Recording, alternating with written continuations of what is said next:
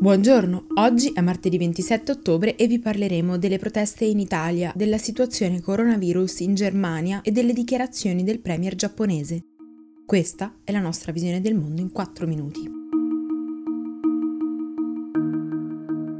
Dopo gli scontri a Napoli, nelle ultime ore l'ondata di proteste si è diffusa in altre città italiane. Torino, Milano, Parma, Cagliari, Salerno, Catania, Siracusa, Pescara, Terni, Verona, Ostia, Roma e Firenze. Sono i centri interessati dalle manifestazioni fino ad ora, ma le mobilitazioni sono destinate a diffondersi in tutto il territorio nazionale. Si tratta di un movimento composito in cui non sono presenti solo gruppi di estrema destra, ultras e negazionisti. Per strada stanno scendendo anche tanti cittadini che non contestano l'esistenza o la gravità della pandemia, ma che temono, e a ragione, le conseguenze economiche delle nuove restrizioni.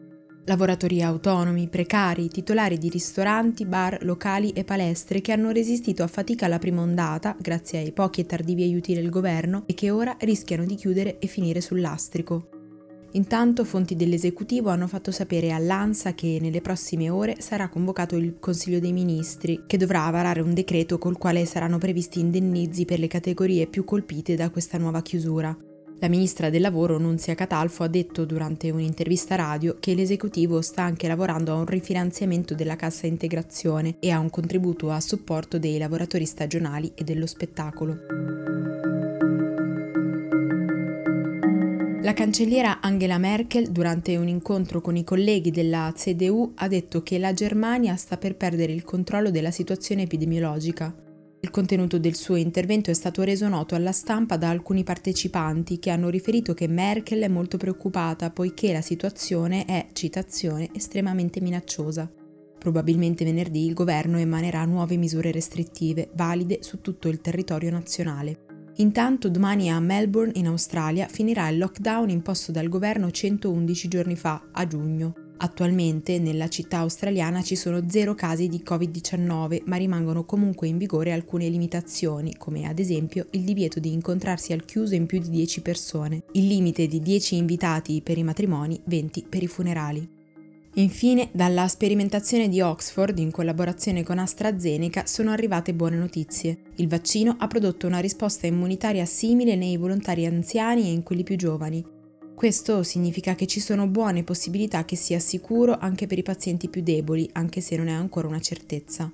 Attualmente la casa farmaceutica ha infatti rilasciato solo queste dichiarazioni e non ha fornito una data nella quale potrebbe cominciare la fase 3 del trial, quella che permetterà di capire se il farmaco può essere distribuito su larga scala.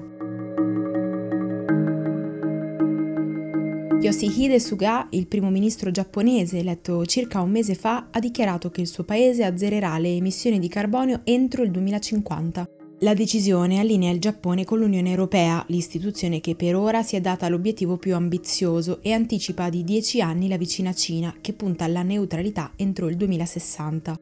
Attualmente il paese, che è il quinto produttore di diossido di carbonio al mondo, dipende dai combustibili fossili per il 56%, per circa il 22% dalle rinnovabili e per circa il 20% dal nucleare.